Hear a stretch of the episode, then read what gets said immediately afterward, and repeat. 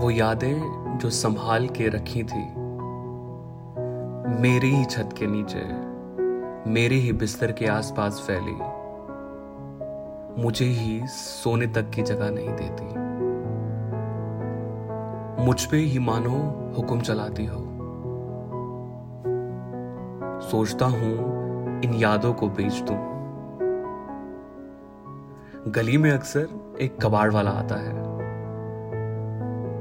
शाम तक उन यादों को कमरे में अकेला छोड़, बरामदे में बैठा, मैंने उसी रद्दी वाले का इंतज़ार किया है।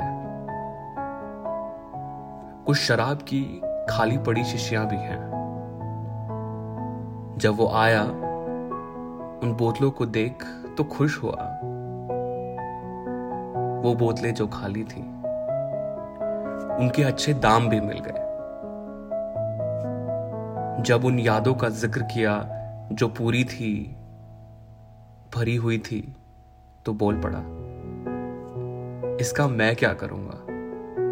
ये तो रद्दी है, कोई नहीं खरीदेगा। कोई नहीं खरीदेगा? क्या मतलब?